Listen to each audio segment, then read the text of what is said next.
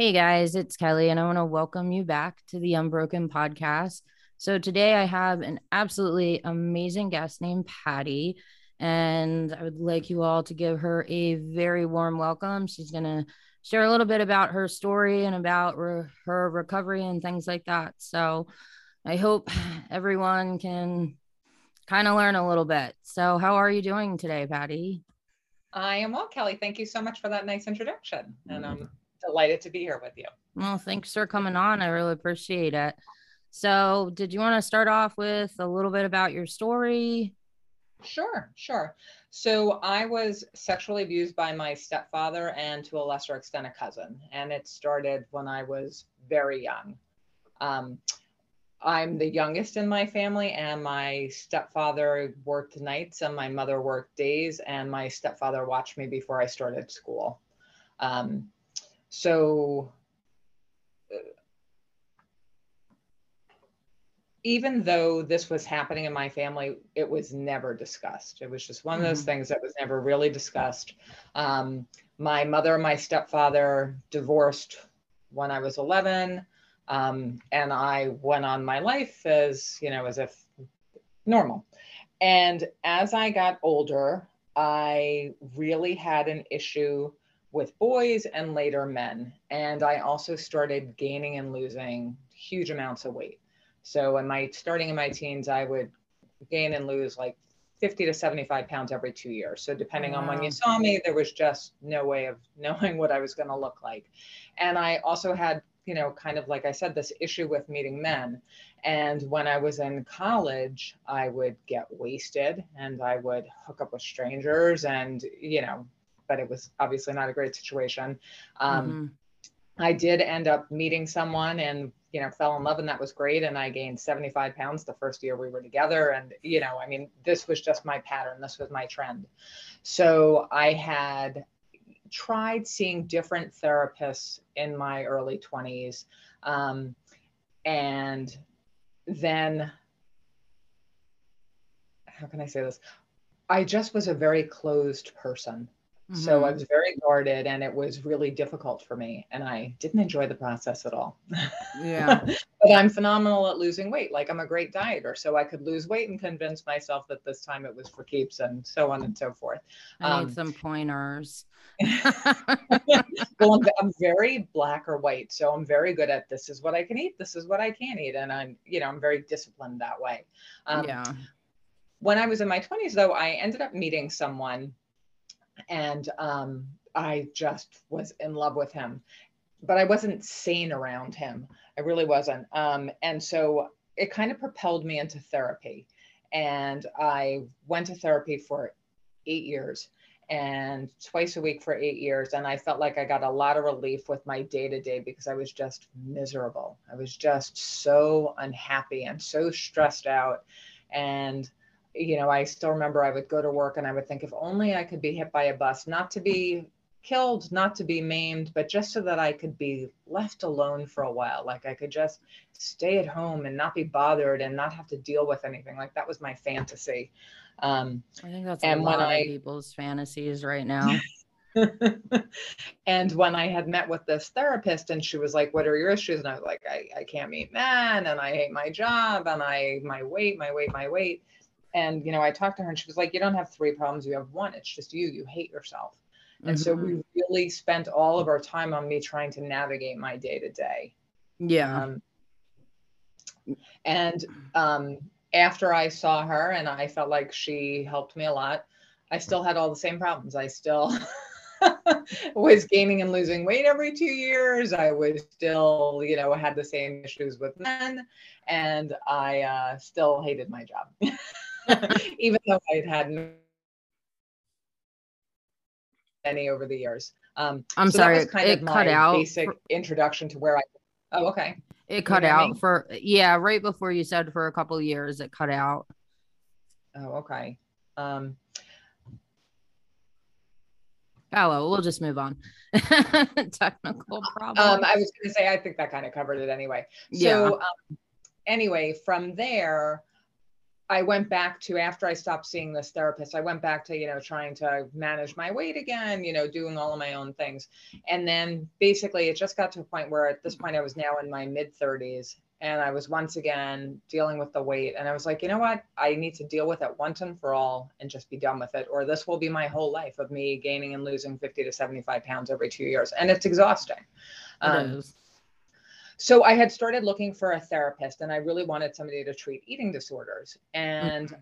I met with four different therapists. Like I feel like if there's only one thing I say that that anybody hears, it's that fit matters like you have to find the right person and yeah. really it's no different than a relationship a job if you're not a good fit it's just not going to work and you don't mm-hmm. have to be committed to somebody just because they hang out a shingle on their door um, so i i tried again and then i found somebody who specialized in eating disorders and she and i were a good fit and at this point she specialized in EMDR, EMDR, which is eye movement desensitization and reprocessing, which mm-hmm. I had mm-hmm. never heard of.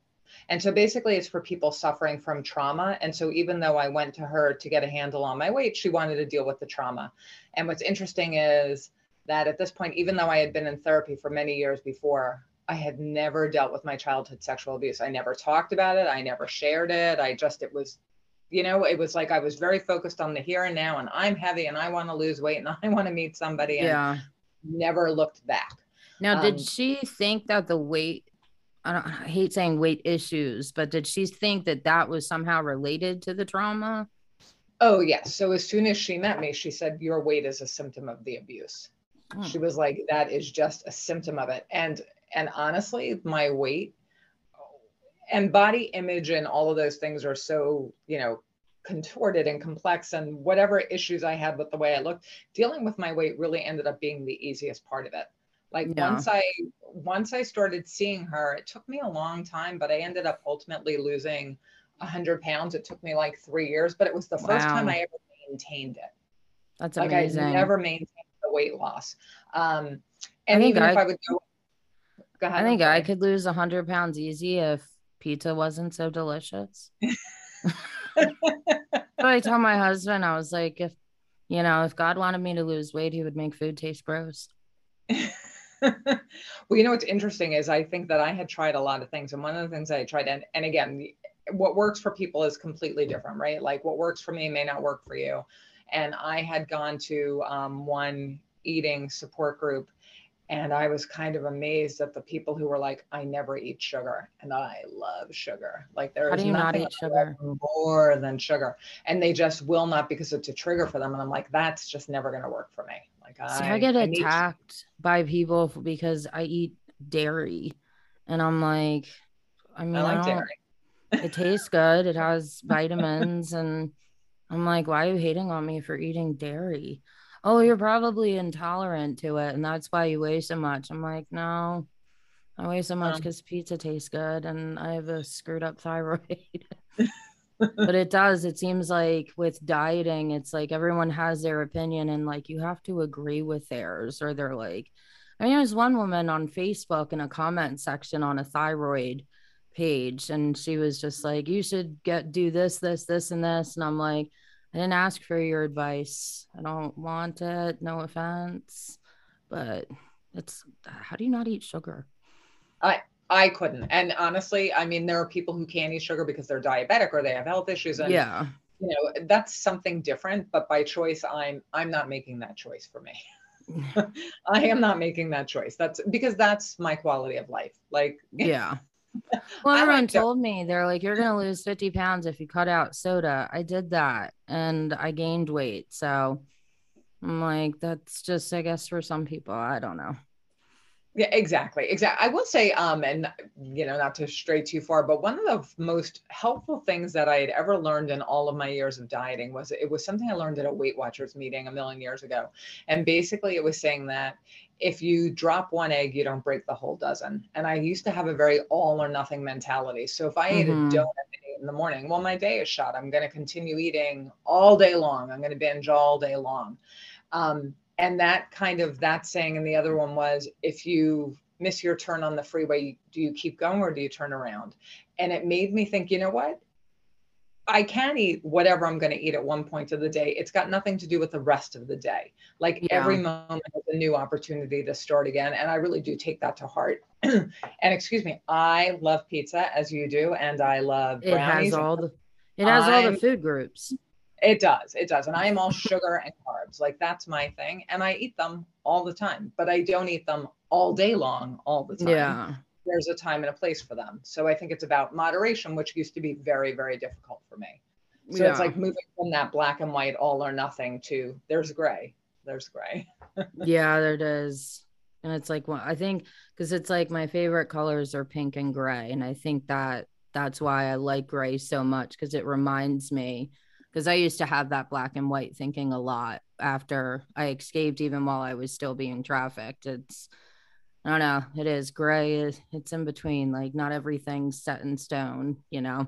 And I think exactly. you know, your analogies, I think like you can use them in other aspects of life, not just when it comes to dieting too. You know, sometimes I wake up from a nightmare and I have a panic attack, and it doesn't mean that my whole day has to be ruined. So, you know, my exactly. husband he tries to get me out of the house, get me going, so I don't just like dwell on everything and just let it consume me which I've done many times. Um, so one of the things um, that I started doing after I, and it was actually an offshoot of me being an EMDR. Um, so I'm going to actually, we'll toggle back to that, but I started running. And in running, there's a saying that you run the mile you're in. And basically that means you're focused on now, not what's before you and not what's behind you, just now. And um, one of the things I also did and still do every day is meditation. And that's the same kind of concept concept mm-hmm. is that it's about being present and it's about being now, not ruminating about what was or worrying about what could be because you don't know what's going to be. You know, yeah. like, and I personally have spent an awful lot of time trying to game, like, well, what's going to happen in two hours or two days or two weeks or this scenario mm-hmm. or that scenario, and it doesn't come to pass. So yeah. it's like just a waste of time and energy. Whereas yeah. if I'm focused on now, you know, now now is good. Now is well, good. it's you know they have that saying one day at a time in Alcoholics Anonymous, and it's there was this show on Netflix. It was oh, Kimmy Schmidt, Unbreakable, and uh-huh. she was in a cult, and I love the way she explained it. She's like, sometimes if you have to take it just getting through the next 10 seconds, like yeah. make it as small as you need to. And it's ever since I watched that, I think God, it was like five years ago, but it's like I do that. Like I just try to make my world smaller because if you think about like 10 years in the future, it's so overwhelming. But it's like if I can just get through the next 10 minutes and then the next hour and then the next two hours, it makes it a lot like easier on the mind, the heart, the soul, all of it, you know? Agreed. Agreed. And it is, it's about focusing on now. Um, and well, I was going to say I just binged Lost, and Lost. There's a similar thing where the guy says, you know, I can be terrified for five seconds and then I let it go. Yeah, it's the same. It's the same. Well, I've I've had a lot of fr- close friends pass away, and it's like I could either sit here all day and be sad, or I just let myself be sad on the day that they passed away. And it's like I just give myself that day to grieve because it's like if I sit there all day every day, I'm never gonna get out of bed probably going to weigh a lot more and eat. I'm going to sell out the pizza place, you know? So, but I learned it because my son has autism and a lot of people like mothers in the group say, you know, autistic kids do so well with uh, video games because it makes their world smaller. So I find like when I get anxious, if I play like games on my phone or something or read a book on my phone, it's the world seems so small. So it's easier and a lot less anxious. Yeah, that's great. That's great. So, um, did you want to talk about EMDR? Because I've had a lot of people reach out and ask about it, but it was something sure. my therapist didn't think was a fit for me because my trauma was just so extensive. So, um, did you want to talk oh, about how EMDR yeah. works and stuff like that? Yeah. Yep. Okay. So again, it's it's for uh, the way it was explained to me and my experience with it, it, it so it's it helps people deal with trauma. And so basically, the way I kind of think of it is um, when you have trauma, it's like you have an explosion in your brain, like it just blows everything to bits. And whereas your thoughts and feelings are generally kind of like on a track, once you have the trauma, everything explodes and now everything's kind of floating around. So that's why war victims or you know they'll hear a car backfire and it'll make them feel like they're in a the situation where they were in a bombing like it's just something else will trigger them to bring them back to that state. And so EMDR is supposed to help you make sense of the stuff that's out there and bring it back to the track so that you can resolve it. So it relies on physical sensations in addition to thoughts, and it relies mm. on bilateral stimulation, which is left brain, right brain. So um, the bilateral stimulation could be uh, the therapist could um, tap on your knees, you could have chimes in your hands, or you could wear headphones. And I wore headphones. And um, that I'm very you can pick the volume but i have spectacular hearing it turns out so i had it on the lowest setting and the the beeps were a few seconds apart and literally like you really do tune it out like you i never really heard it but it is a way i guess to you know just again that syncopation of the right brain left brain mm-hmm. so um when we started, it was like actually a very long process to get started with EMDR. So the the concern is is that you're going to be resolving these issues and bringing up these issues that are very painful for you. So you have to be able to kind of compartmentalize or park your feelings so that at the end of a session you're not bereft or full filled with despair so there were a lot of visualization exercises where we would picture happy places or tranquil states or storage for bad feelings so that you know you're not overwhelmed about mm-hmm. whatever it is that you're concentrating on and i will say i have an astonishing ability to shut things down as soon as it's over. So as soon as I would take the headphones off, it's all out of my head. Like I, so that really wasn't an issue for me with like dragging things out of the session into my like I would walk out the door and it was over until the next week. Yeah. Um, um, so basically, you identify a target you want to resolve, and it, it could be anything. Like it could be about relationships, it could be about your past abuse, anything under the sun that you want to resolve. Um, and then you also identify an image and a negative self belief about the target. Um, so just in terms of helping this make sense to you. So I used to target binges, right? Because binges were clearly an issue for me. So I would think about whatever it was, a binge that I had, or and you're you know, talking about I, binge eating, not binging yes. Netflix. There's the yeah, sorry, binge eating, binge eating. So I, yeah, I might think about, um, you know, like a recent binge, like so a dozen donuts, a thing of ice cream, you know, whatever it was. Um, and I would think of whatever the image was that popped into my head. So maybe it's the donuts that I see, and that becomes my image. And my negative self belief for binging was always that I am powerless over food. That was mm-hmm. always what I thought. And at the start of end, end of every session, my therapist would ask me to rate how it feels, how I felt. So like I would think about the binge and traditionally at the beginning of the session, I would, it would be really high this on the scale, like, cause it's mm-hmm. something that's troubling me. That's, that's why you're targeting it. Um, and you know and then at the end of the session we would do the same thing. But so after we prepared and we did all of these visualization exercises and all the rest of that stuff and we're ready to start emdr and we're ready to dive in and it's going to be great. And um, we decide what we're going to target and we start and we've got the headphones on and i'm ready to go. And she tells me to pick something that's like a five on the feeling scale. I pick something and i we start and i close my eyes and i think of the target and i feel nothing. And she's like okay so I keep going through memories and things until we're ratcheting it up higher and higher on the scale until we get to something that would always make me react. And still, I felt nothing. I felt nothing. And, you know, this went on for weeks where I just felt nothing. And she had said to me, she was like, you know, you're so disconnected from your feelings that mm-hmm. your mind and your body just shut off as soon as anything is registered.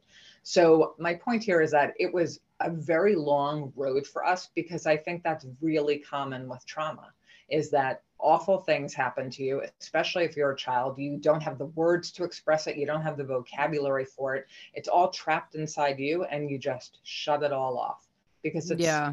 the only way to make it bearable. And I think you carry that with you through life. And that was kind of how I grew up and how I became. I never talked about these things, I never thought about them, I never felt them. And so when we started doing EMDR, it took us a really long time before I could feel anything. Um, yeah. Um, once we did, it ended up being really, really helpful. And I felt like it made sense of a lot of things for me, which was mm-hmm. great. Um, but it was a long road. Um, and again, I would just say for anybody who's interested in trying it, you know, your experiences will hopefully be, you know, really positive and it'll go really quickly. But for me, it didn't. yeah.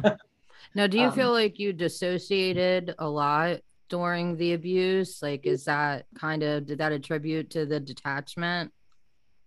I think so. I think too that, um, you know, when I was in when I was in therapy and we would talk about it, it was like a lot of it really was, especially as we really started to delve into my issues with men. We we kind of got to a point where it was like everything felt too old for me. Like it just felt too like too advanced, too old. And you know, my my therapist was like, you know, I think you were just so young that you're still trapped in that state. It still seems too old for you. Mm-hmm. It's like mm-hmm. there's this whole notion of, you know, you are you and I and everybody else were like we're perfectly capable of handling all kinds of things. We're functioning adults and we're, you know, like leading successful lives, but there are still some things that if they're unresolved, it's like your head and your heart don't know that you're not still 5 years old.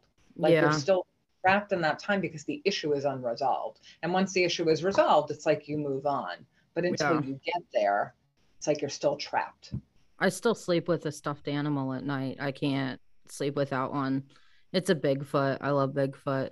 He hides really well. well. You know, and, and that, but, that's the whole notion of self-soothing. And I think, yeah. you know, after I sucked my thumb till I was 12 Mm-hmm. And honestly, if I could have sucked my thumb forever, I would have, but I was getting braces and I went to sleepaway camp and I couldn't suck my thumb anymore.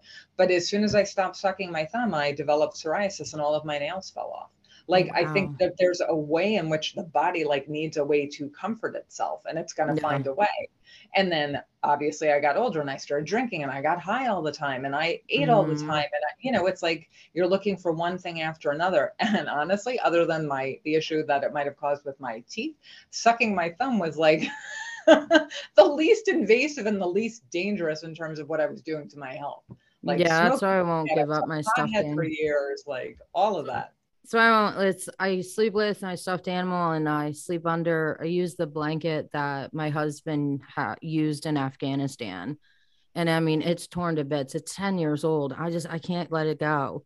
I've bought new comforters and I'm just like I, I need this blanket, and it has holes in it, like stuffings falling out of it. But it's just like if that's the worst thing that I'm dealing with, I can handle having a ripped up blanket, you know it's exactly. Just, the way I see it, it kept my husband safe in Afghanistan. It's going to keep me safe. But it, it's weird because it's like if my foot drops out from under the blanket, I'm like, oh God, I got to suck my foot back in. I'm like, the Taliban's going to get me.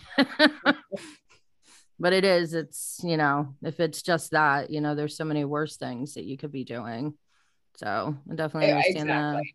that. So what yeah, is, what exactly is the, um, sorry, I'm trying to think of the word like the goal that you're trying to achieve with EMDR. Because I know like a lot of people say like that's the if all end all of trauma therapy, but I I just don't do it well. But it's like, what's the ultimate goal of EMDR? well i think again it's to help you make sense of things and resolve things so for me my while my weight was the catalyst for me to go into therapy the issue really was is that i wanted to meet somebody and be in love i wanted I wanted to be in a relationship and I was seemingly incapable of it. And I am one of those people that I really do attack things head on. So mm-hmm. it just seemed like we kept trying to figure out what is in my way that I somehow don't meet anybody, can't meet anybody. It's not like I'm not friendly. It's not like, you know, like there's just, it seemed inexplicable that we couldn't figure out what is it about me other yeah. than obviously I project closed, um, you know, a million feet out, or I did at the time. So I started working with my therapist and we made a ton of progress. I mean, my weight really, again, which is not to say, even though my weight was at a good place, I was still, if you hate yourself when you're 100 pounds overweight, you're probably going to hate yourself at 10 pounds overweight. Like that's just, you know, and so it didn't matter how much I weighed, I still yeah. had the same body image issues and I, you know it's the same feelings What's, right? Don't they have that saying like i wish i was the weight when i first thought i was fat. Yeah. Exactly. i feel that very deeply. Exactly. You look back and you're like you know what? I look pretty damn good. Mm-hmm. um So after I had been um, with my therapist for like six or seven years, we just felt I was stuck. Like I couldn't make traction on the one goal that I had, which mm-hmm. was to meet somebody. So we really decided we were going to try and find something else to help me get unstuck. And she had surfaced multiple things with me, including group therapy, hypnotism, and a therapy that she had just heard of called chiropractic. And I had no interest in group therapy. Hypnotism, That's I was just scary. so controlled. We just didn't think that it would work for me. Yeah. Like you need to be able to let go. And that was not me at the time. So we decided to pursue chiropractic. And I continued to work with my therapist while I tried all of these other things. And the chiropractic was fascinating because it's based on touch. And honestly, I didn't like to be touched. So I was yeah. like, this is going to be an issue. and it's such a, like we talked about before, like it's just such an intimate appointment because they're, they're right up close to you. And I mean, I love my chiropractor. Like he's amazing. Like he's just, he's part of the family, but I never realized how much he helped me cope with the trauma and being close because I mean, he was so close to me as a stranger. I had no idea who he was. And I have issues with doctors because I was trafficked in doctors' offices, but chiropractors are amazing. I don't know why people hate them so much.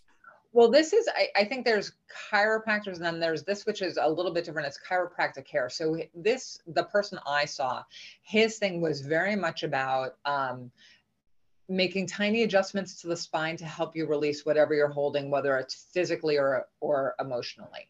Yeah. Um, um, and so when I met with him for the first time and he gave me an overview about his practice and how it works, and I was like, how does it work? I, I, I really was like very fuzzy about how it worked.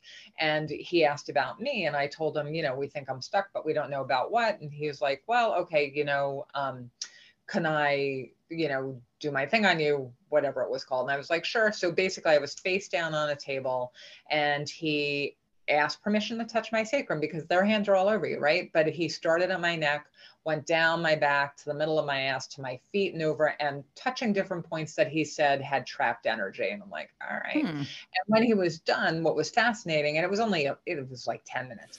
He said, you know, he was like, you're completely rigid. Your posture is one of protection. You're completely flexed for for danger you're braced for danger and it was true i mean one of the reasons i was intrigued about seeing him was because i felt like i was everything was so tight like i was held together by sheer force of will like my teeth hurt my head hurt like everything was just so mm. constrained all the time man i um, get tension headaches so bad and they say like women seem to hold their stress in their shoulders a lot and that's where they think my trauma is is like in my neck and my shoulder area I don't know. It's I don't doesn't make sense to me, but he treats well, that and it works. So I and I was going to say, and, and I think you know what he had said to me is that you know it's like your body is trapped in a fight or flight response, mm-hmm. and and it is, and it's like you're just constantly braced and flexed, and so um, you know, he thought that there was a, like a significant loosening in the 10 minutes he saw me, which again felt like nothing to me. And that's kind of important to point out because I was, was like, how does this work? Like, I don't really understand what he's doing.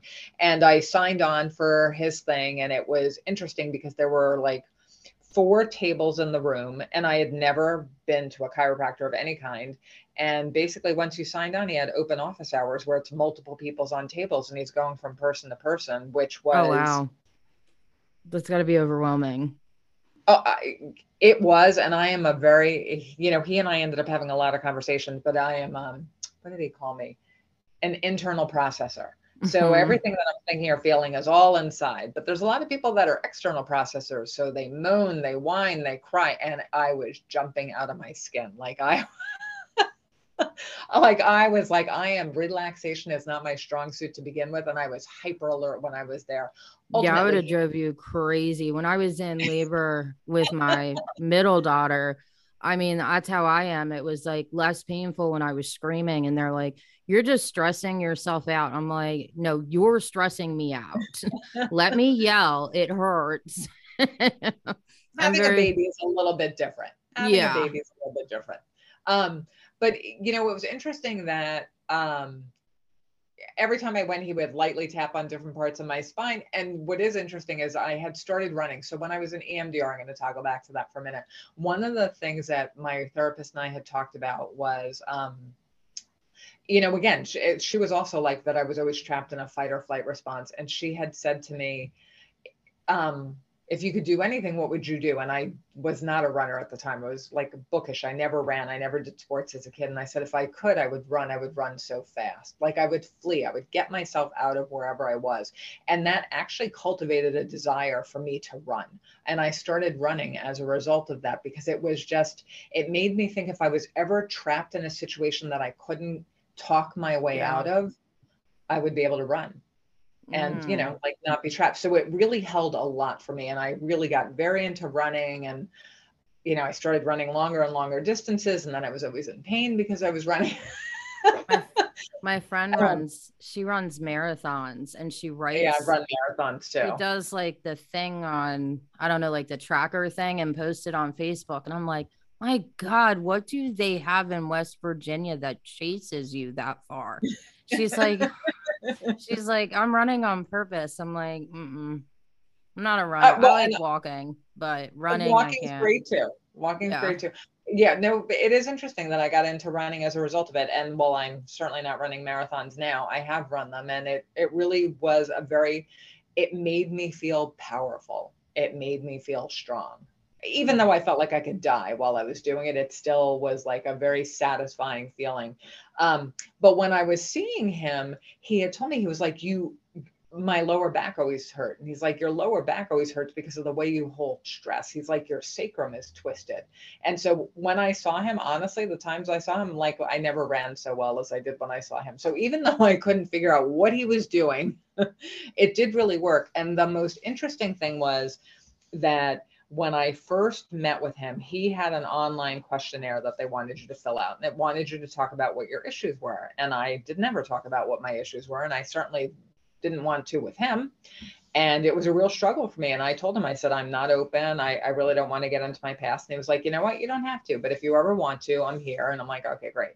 Um, and as I started working with him, even though, again, I didn't really understand what he did or how he did it, I started to feel like this was like when I really first started to feel a lot of stuff emotionally. And like initially, I was very sad, and then I would get angry, and I just felt out of control. Because if you don't feel emotions and then you start to, it is overwhelming. You feel like you're mm-hmm. going to drown in them, or at least I did. And it got to a point where I felt like I was biting and just kind of cutting with him in a way that I felt bad every time I left his office. I always I felt like I was mean to him. And I would lash out at him and not mean to, but it was like I just eh, I was just always so overwrought when I was there. And it forced me because I felt so guilty. It forced me to talk to him about how I felt, which I never did with anybody. And, you know, he was amazing about it. And he would say to me, he's like, look at what you're doing. Look how far you've come that you're able to have this conversation with me that yeah. you're able to be vulnerable with me. And he had said to me, he's like, you know, my hope for you is that you'll understand that you can be in control without being controlling and you can be vulnerable without being powerless. And I was like, I don't think that's possible. But it was, but it was, you know, and again, it was like not just smoke and mirrors. However, he did it, it worked. yeah, but it was very, very challenging my chiropractor it's art i think it stands for action release therapy but he hits certain pressure points and like bends me in certain ways to kind of break up. He says it's like it breaks up scar tissue and um like tension and tense muscles and helps with circulation. It was like after my first appointment i'm like i took a breath and i'm like God, I feel like that's the first time I've like taken a breath in years. Like I can't, I couldn't believe like how much more I could like deeply I could breathe. But it's helped out a lot. I didn't realize until you know we talked about it how much it does help with my trauma. But it's weird. Who would think like a, a chiropractor could you know help you with your trauma? Yeah, and again, and I think it's it's chiropractic care, so it's like a slightly different bent of it um, because it is focused more on kind of the interior you know not that it all isn't but it's less on the physicality of it and more of the uh the emotional aspects of it. Yeah my and appointments are like, like, a, half year. an hour.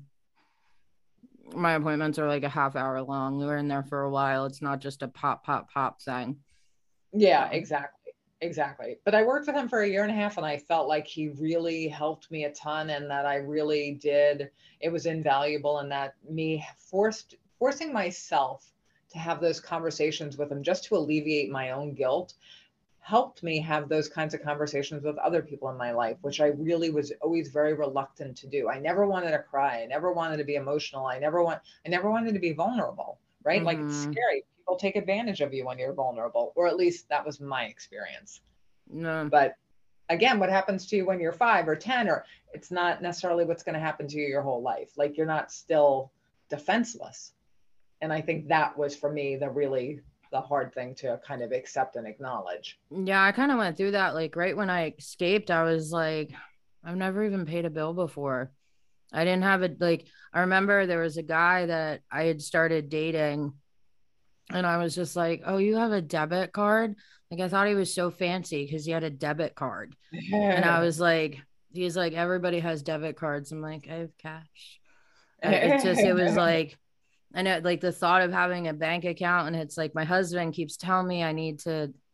What is it? I don't even remember what he calls it. Like you're supposed to write down like every transaction. I'm like, why the bank? I'm like the bank does it for me, and he's like yeah, but you should do it yourself to make sure they're not stealing from you. I'm like, oh yeah, that's a good point. But sometimes I feel like I still don't know how to adult. and it's like, wow.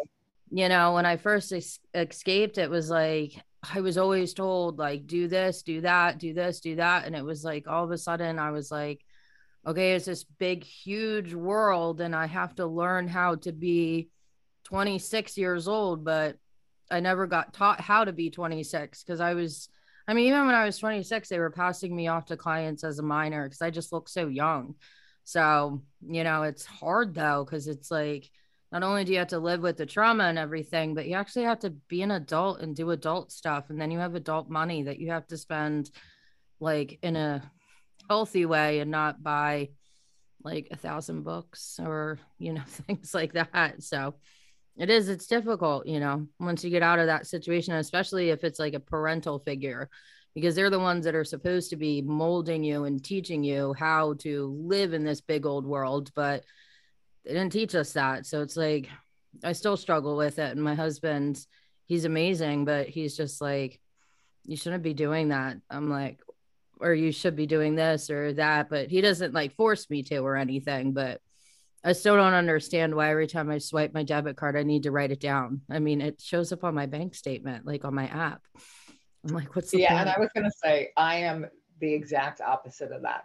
I feel like nobody raised me. I raised myself, and I was 35 at seven. You know, I feel like yeah, yeah. And I was balancing my checkbook at 18. Yeah, no, I'm like, but see, it was weird. yeah, because like while I was still being trafficked, I felt so much older than I was. And then like once I got out into the real world, I'm like, wait, I'm not as old as I think I am. you know, so it's it's a journey for sure. Yeah, it definitely is. It definitely is. But you know what? Every step on the journey takes us to where we are, right? Yeah. Oh, I definitely and, and agree with that. Yeah. Um so after I saw him, I still wasn't meeting men. I was I was still not making any progress on my goal. So at that point, um, I decided to see a sex therapist, which was a really bold idea. And I believe me when I tell you, you know, like very, very, you know, what's the word I'm trying to think about? Not out there at all. Like that to me was like, holy shit, can I do that? Like that is that is something. But I was like, you know what? If not now, when? Like I need to like yeah.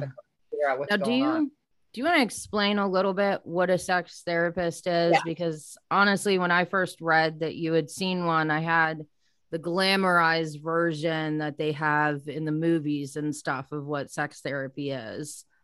Yeah. So when my my therapist and I talked about it, and we talked about seeing a sex therapist, um, like there was definitely that, you know, like, oh my God, I don't know about that. And the way it was explained to me. And then when I looked it up, you know, a sex therapist is just a doctor like any other doctor, but they're focused on that aspect of the human psyche. So it's no different than a dermatologist who's focused on skin a gynecologist who's focused on reproduction. Like this is their area of the psyche. And I do want to say there is no sex or touch involved. It is mm-hmm. talk only. And when my therapist said she was going to research it, she came back and she said she found somebody who did individuals. And I was like, oh my God, what else is there? Like I was all kinds of panic stricken. And she was like, well, there's couples. And I was like, oh, okay. But, uh, you know, I had no idea. It was like terrifying.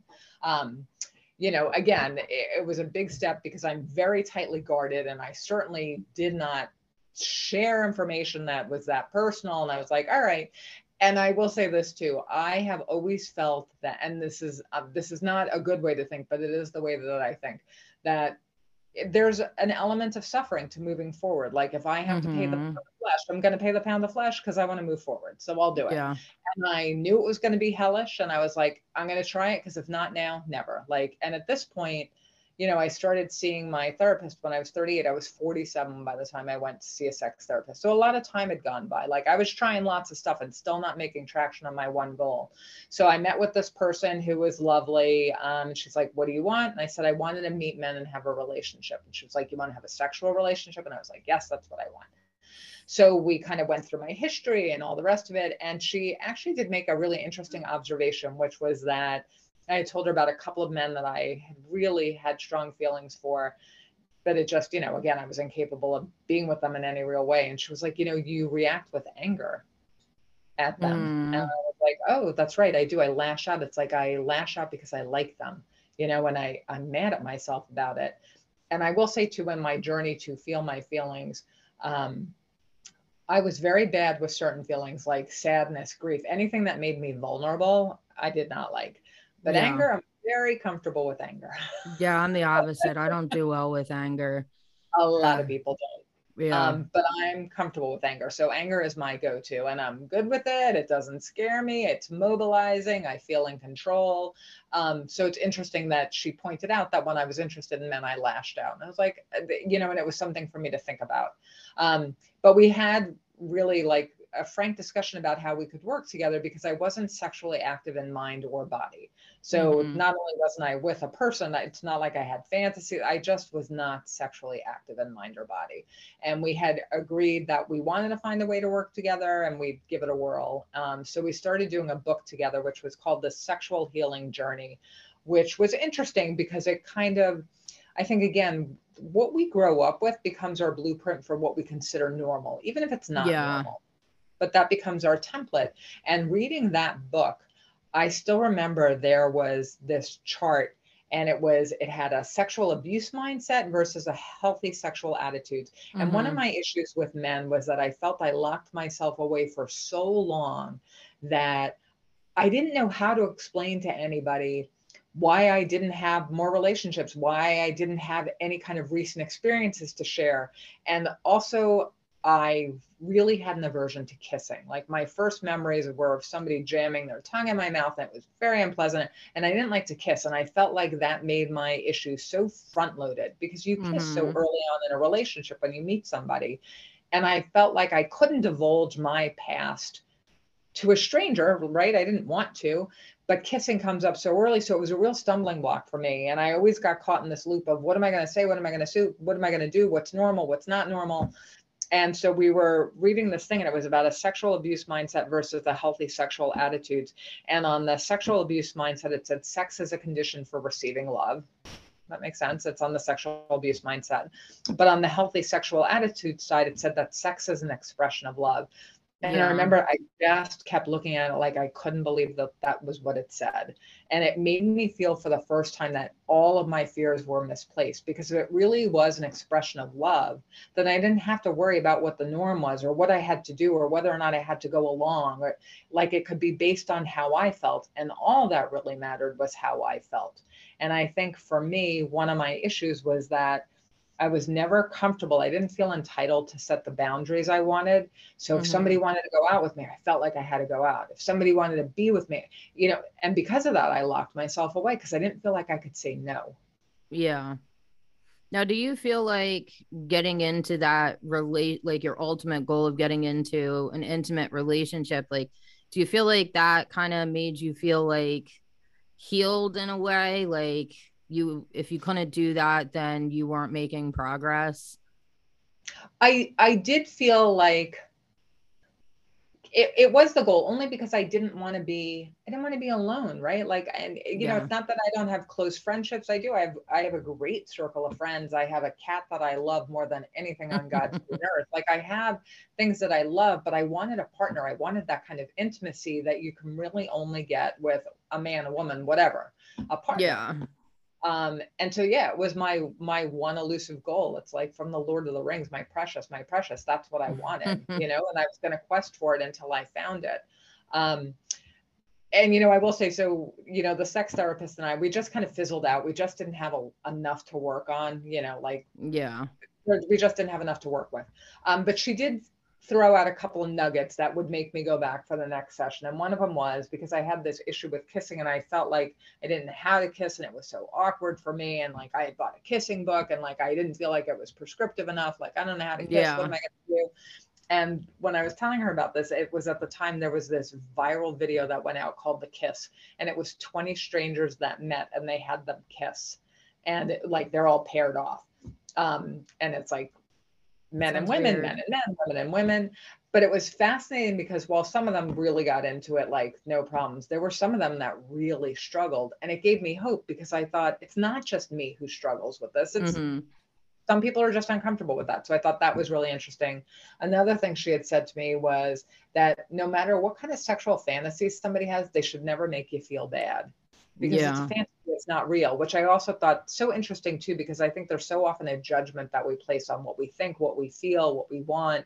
Um, and then obviously the book that she and I did together was helpful. So all in all, while it was not the answer I hoped for, I still felt felt like it was. Yeah, helpful.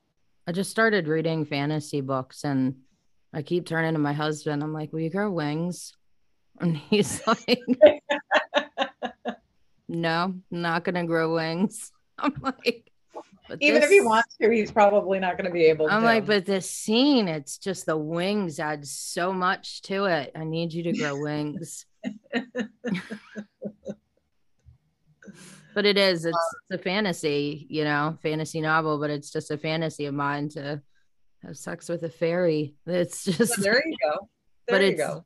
It's not because I actually want to. It's just the way the author wrote it is just so appealing, you know. So it's like when you have these fantasies in your head and i mean you don't just have them with sex you have them with a lot of different things it's just this image you create in your head and it doesn't doesn't have to happen exactly that way for it to count you know exactly exactly and i think you know the reality is is that what we envision and what we actually get are very very different things which is not to say what we end up with isn't better than the fantasy but i think you know there's always that the limits of imagination. Yeah. You know, like things can far surpass that. Um, so I saw the sex therapist for a while, not too long, a few months. Um, and then, you know, at this point, it was interesting. Um, we went I still didn't, I still didn't meet anybody. I was still no closer. So last on the list was group therapy. And this was something honestly over the years that my therapist had brought up. And I was always like, no, no, no.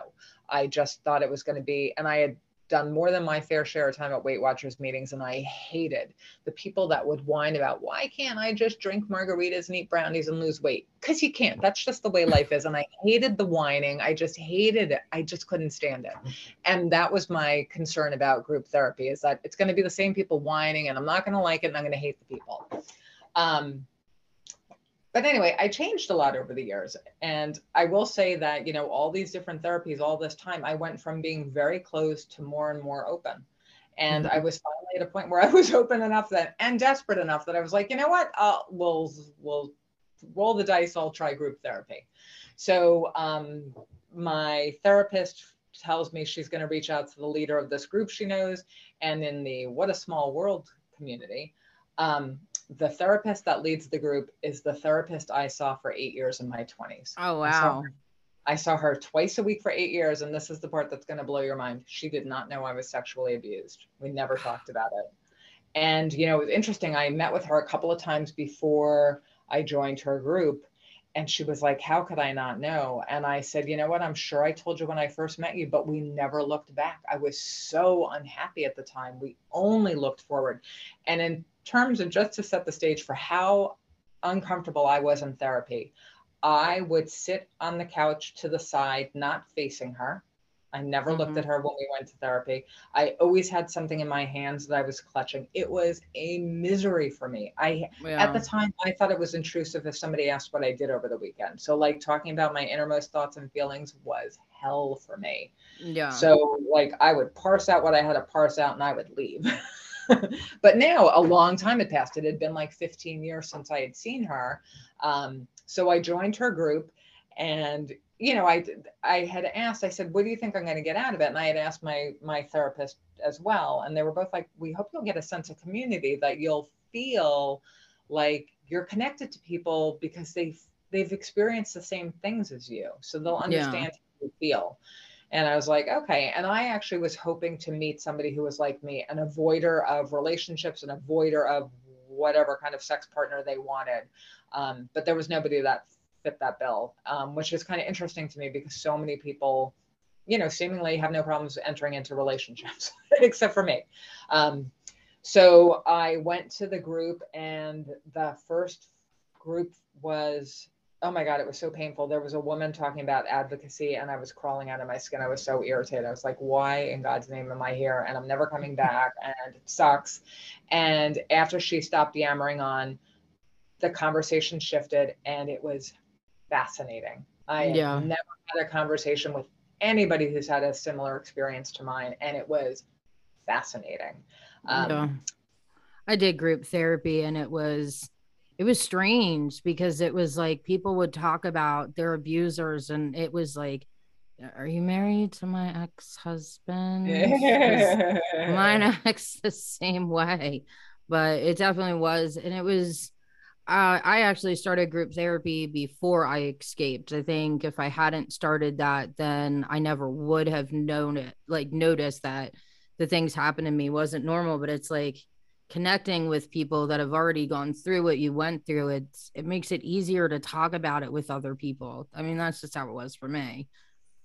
Well, and I think you know it's so interesting too that it would be that you know somebody would say something and it would resonate and you know it was funny when i was in the group there was um, one person who we clashed a lot actually which was interesting and i think she was invaluable in helping me because the best thing i got out of group therapy was that i learned to identify how i felt in the moment and like yeah. talk about it and express it. And it was like real time practice and that's something you need to be able to do.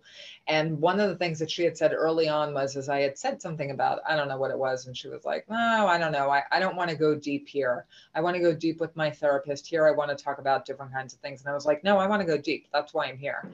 And we ended up talking about how we felt with again whatever kind of partner we wanted and it was interesting that all of us felt like little girls everybody felt like a child. Like nobody felt like a woman. Like yeah. that we were all kind of, you know, and I was like, it was just so interesting that somebody would bring something up and then it's like, oh, I feel that way too. Mm-hmm. Uh, so again, I think that the whole dynamic of having people talk about their issues and how it resonates was really, for me, um, very helpful. And uh, despite all my misgivings, I ended up lasting in there for two years, which I never would have thought. Um, yeah. So that was great. And the reason I ended up ultimately leaving the group was I during that time I did meet somebody. So I finally got that elusive relationship, woohoo. and it was really invaluable having a group of people to talk to about the physical issues that came up because there were not only physical issues, but there were so many emotional issues that came yeah. up as well. So, so it ended up being really good with all the extensive and different types of therapy, which one do you think benefited you the most in overcoming the childhood trauma? I'm going to say the EMDR just because we get it was the meatiest in terms of dealing with the actual issues. I will say though that one of the things I struggled with was I always felt like it was my fault yeah. like it was a you know like and and i think that's very common. And you know there's a world of difference between understanding something intellectually and understanding it emotionally. And while intellectually i could have always told you of course it wasn't my fault. I was a child. Like i you know yeah. i never believed it and if you don't believe it emotionally, it just doesn't matter what you think intellectually, right? Yeah. The, and that I think is the whole notion of EMDR. It gets to that kind of helping you resolve it by bringing together these things that are floating out there in the ether so you can make sense of it and let it go. Yeah. And for me, EMDR did that. I also think though it's interesting. The leader of the group therapy, um, she had said to me at one point, she was like, you know, after I stopped her group and then later that year I stopped seeing my own therapist because again, I always had one goal to meet somebody and I finally got there. Like I, you know, it's like I met, I reached the mountaintop and I stopped working with them, but I still am in touch with both of them. And after, you know, I had this great relationship, it didn't work out, whatever, blah, blah, blah. Um, it was through the failure of that relationship where I tried everything possible to make it work. I did everything. I left no stone unturned and still I couldn't change the outcome. And I couldn't change the outcome because it wasn't about me. It was yeah. about somebody else, right? Mm-hmm. And I can't mm-hmm. control anybody but myself. And I think that finally made the connection with me that I never could have stopped the abuse from happening. It wasn't about me. It was about yeah somebody else and I couldn't control the other person. I couldn't mm-hmm. get away from mm-hmm. them. I have nowhere to flee to, you know. And I think my one of the therapists had said to me, she's like, there's no substitute for experience. And it's true. Like life experiences make shit real. Yeah. Where suddenly you're like, oh, the things I could not learn on my own until it happened again. Yeah. No, I definitely understand that. I even I did a recording last night and I talked about that a lot. You know, it's just, um, my mind just went blank. Uh, sorry, but it was like, you know, my parents and other people in my life, well, former life, they lie about me. And it was like, I felt like for so long I had to get the truth out but it just it doesn't matter because if i'm trying to get them to tell the truth and get the people that believe them to believe my side of things. And it's like i'm just giving them energy that they don't deserve you know the ones that matter they're going to believe me and not believe them. And if people believe them then it's just the trash taking itself out you know? Absolutely absolutely and, and i will say like i i feel like i i kind of did the same thing where it's like was banging my head against the same wall trying to get them to hear me like if they could just understand if they would just hear me they would understand how hurt i am or eh, they're mm-hmm. never going to hear me they're not capable of it. Yeah. That's just the reality they are not capable of it yeah. and so i don't need them to validate me you know i whatever you know you forgive people not for them but for yourself yeah right? so that you can move forward not for them you know i get people that some people that i don't know who they are but on social media that are like i don't believe your story and i'm like i don't need validation from a stranger on go. the internet and it's exactly. like it ends there because it's like you know, I used to feel like, okay, well, why don't you believe me? Like, let me talk to you. Let me try to convince you. Now I'm just like, dude, I don't even know you. I don't even know exactly. your real name. like, you have a picture of a dog. so, yeah, exactly. Yeah. No, I absolutely agree with you. It doesn't, it doesn't matter. You know your own experience. You know your own mm-hmm. truth. Nobody else, nothing else matters. That's all that yeah. matters. I think I um, learned um, a, a lot in when I was going to Alcoholics Anonymous with the Serenity Prayer. Uh, God grant me the serenity to, oh gosh, how does it go? The serenity to change the things, the things accept change. the things I cannot change, the strength to change the things I can, and the wisdom to know the difference. It helped out a lot. And it's, I mean, it helped with my addiction, but I think it helped more with the trauma than anything because it's like, now when my parents do something like my husband gets upset and i'm like eh, they're just gonna do what they're gonna do you can't stop them you know so no exactly and you have to be able to set the boundaries that work for you which mm-hmm. is not mm-hmm. to say that you have to cut everybody out of your life but you keep them at arm's length you keep them in a way that's comfortable for you that's a problem i have is i i put a boundary up and once someone crosses it i change my number and it's just like I'm done. I just I laugh like I look at the like on this day thing on Facebook that shows what you posted on this day like 12 years ago, 11 years ago. Can't tell you how many times I'm like, this is the last time I'm changing my number, and I'm like, yeah, I've had like 40 since then. I mean, God, I think it was a few months ago. I changed my number three times in one month, and my friends are just like, just call me. I'll message you on Facebook and you call me. I'm tired of changing numbers. but yeah, there you go. Um, well, but you know what? The last thing I'm going to say that is kind of in keeping with that is so I started meditating around the same time I went to group therapy. Mm-hmm. And if there was one single thing I, I would do or recommend, it is meditation. And again, meditation is all about now staying in this moment, not looking ahead, not looking behind. And again, I, I, I don't so know how bored. it works. So when I started doing it, it really was because I was in chronic pain because of my running, right? Like I'm running yeah. like a maniac and I and I had no sense in my body. I registered nothing except pain so a bunch of people recommended meditation and at that time headspace was fairly new and i started doing it. And the first 10 days was just about like you learning how to clear your head so that ultimately you can meditate. And when i started doing it like i definitely was super stressed one day about work. I meditated and i was like oh i feel better. And then they had these different topics and exercises and it really helped me like it would ask you to scan your body and it was it helped me identify like where my anxiety was. Yeah. and feelings associated with it. And it just, maybe it was just like taking that 10 minutes a day to clear my mind and breathe, but it made me calmer. It made me more relaxed. It made me feel better. And it's been seven or eight years and I still do it daily, not with Headspace, because at the yeah. time, Headspace was great, but they only had enough content for a year. And I started going it alone after that. But it really is the most transformative thing I've ever done. Yeah. I listen to my and, friend's podcast. He's real inspirational and man, he makes me want to get up and do things that I am too lazy to do. but it's like every time I'm listening to him, like I put my AirPods in and my husband tries talking to me and I just don't even hear him. And he's like, Are you listening to Eddie again? I'm like, uh huh. I was like, we, we need to go to Michael's. I have a great idea of a craft project. He's like, uh uh-uh. uh He's like, we do not have seven hundred dollars for you to go to Michael's right now. That's very funny. Well, there's just um, one. Yeah, I'm sorry.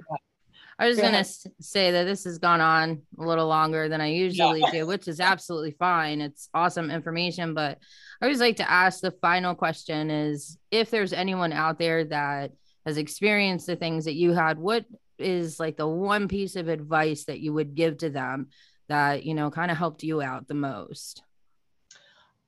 I would say at the bottom of everything for me there was always hope. There was always hope that what i wanted was possible. And i think you have to really hang on to that with both hands and believe that whatever you want to achieve you can achieve. It's mm-hmm. going to be work it's going to be painful but if you want it you will get it. Yeah I like think that really just... you have to you have to commit. And it's painful. I mean and i know a lot of people find therapy really, really difficult. I was one of those people, and I know a lot of people don't necessarily get out of it what they hope to. You have to be open, you have to be honest, and you have to think about that you're doing it for yourself. Well, that's certainly amazing advice they have. What's that saying? Um, I didn't say it wasn't going to hurt. I just said it would be worth it, you know? Yeah, there you go. Exactly. So, well, exactly. I'm going to end things there. I want to thank everybody for the continued love and support. It means absolutely the world to me. And thank you for welcoming Patty just as much as you welcome me. And I will talk with y'all soon. Hope you have a good day.